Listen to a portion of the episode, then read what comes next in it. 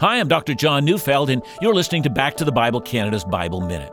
Mark 3, verse 14, and he appointed 12 whom he also named apostles, so that they might be with him and he might send them out. The discipleship of the 12 was not a classroom seminar. To follow Jesus meant they were to be with him. The disciples spent hours walking and talking with Jesus. They sat around campfires and processed their day together. They were apprenticed by his life in the midst of living. Discipleship was an experience of his presence. It remains that today.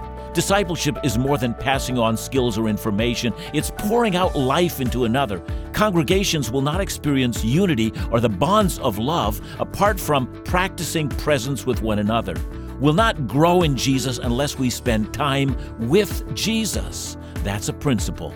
Listen to Back to the Bible Canada each weekday on this station or online at backtothebible.ca.